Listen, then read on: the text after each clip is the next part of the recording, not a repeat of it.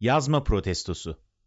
Kuşkusuz bu alıştırma ya da deneme, gerçekliğin sayısız anlatım yolu olduğunu belgelemeyi amaçlıyor.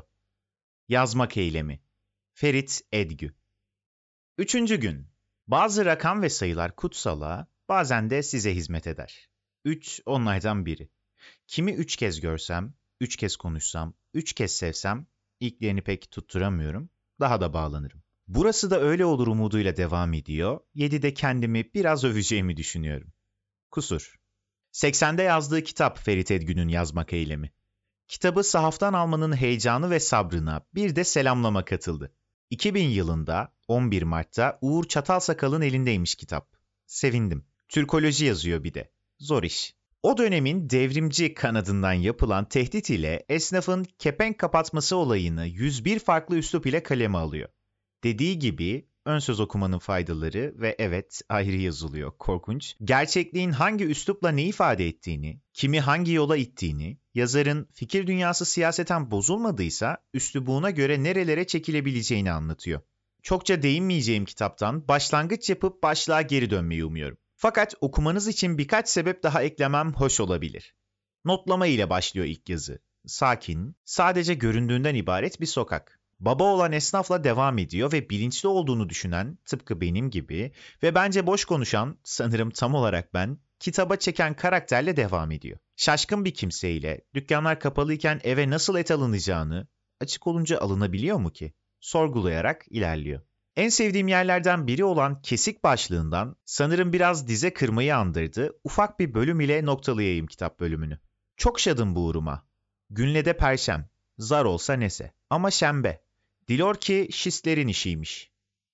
Katmanlı bir yazı yazmayı, makalelere kadar derinlemesine incelemeyi ve başlığı bir protesto aracı olarak yazın diye düzenlemek istemezdim sanırım.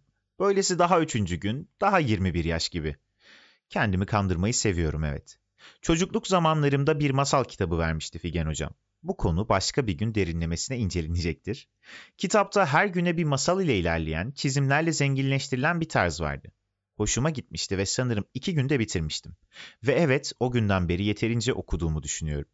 O kitaptan ilk masallar dışında etkilenmeyi öğrenmiştim. Bir fable'da karganın yaptığından, söylediğinden, esprisinden etkilenip arkadaşlarımla paylaşıyordum. Eğlenmeseler bile. Günümüzde herkes yazmaya başlamışken düşünün ben bile, üslup ve etkilenme kavramı inanılmaz dağılmış durumda. Zafer Algöz'ün eşiyle yemek yemesi haber yapılarak, üstüne buna bir haber metni yazarak etkilemeye çalışanlar varken, sanırım asalak, tek hücreli yaratıklarız. Dolarla maaş almıyorken, bir de bunun yüzümüze vurulup aşağılandığımız haberleri toner bitmiş ya diyerek yazmıyoruz ya da yazmak istemiyoruz. Belki mürekkebimizin firmasına kayyum atanmış da olabilir. Ya da kurumumuz içinden birisi yalan haber hareketi diye bir yola da girmiş olabilir. Daha fazla seçenek de sunulabilir ama uyuyacağım yer için bana da daha fazla seçenek sunabilirler.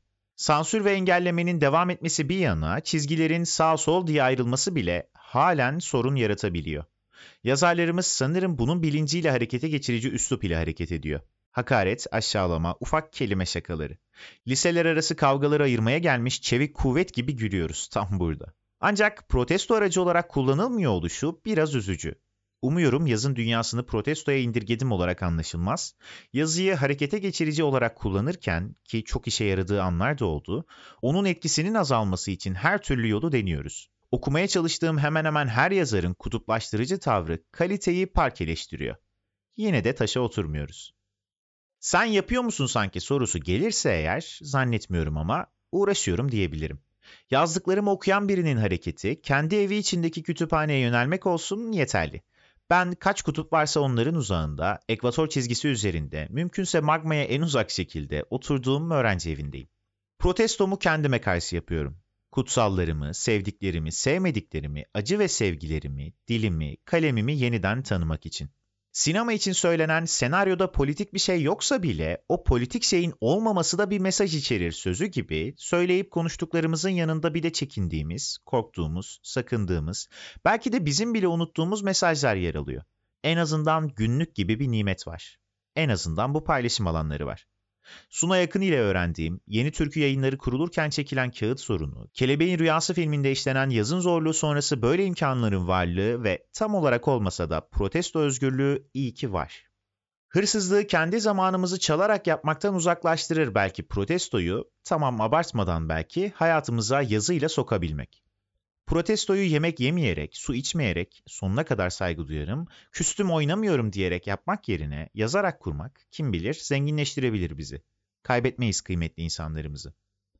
Bu özgürlüğü artırabilmek ümidiyle hazırlanıyor, biraz zaman var. Kurmaca bir evrende birkaç karakterin yer aldığı, ütopik ve distopik ögeler barındıran haftalık bir seri başlayacak. Henüz başlayamadım. Ve tabii öncelikle biraz daha işleyelim bu tezgahta. Bugün de bir şiir karalaması sizlerle. Belki sadece bir kişi dinliyordur diye düzeltme seninle. Sadık Hidayet'in bahsettiğim Hidayetname kitabını okumaktayım. Aysar öyküsü ve yaşamı ile tekrar etkiledi. Protesto konusunda ayrıca kaleme alacağım bir isim ve dönem oldu. Mutluyum. Kaptan bildirisi. Yelken, tayfa selamı. Faunusa kapalı kuşları, hem denizde sorulmaz dini memleketi. Kum, gözlemci şarabı. İçmek yasak, aykırı karşılanıyor yolcularca. Uzunluğu çekmeli, mektupları yetiştirmeli sonraki sefer saatine. Ay, Adem elması. Çeliği oy, çevir dümeni aykırı memleketlere. Şanssızlık, denir mi? Burası 80'ler Türkiye'si. Sonsuz bir acısı varmış varoluşun.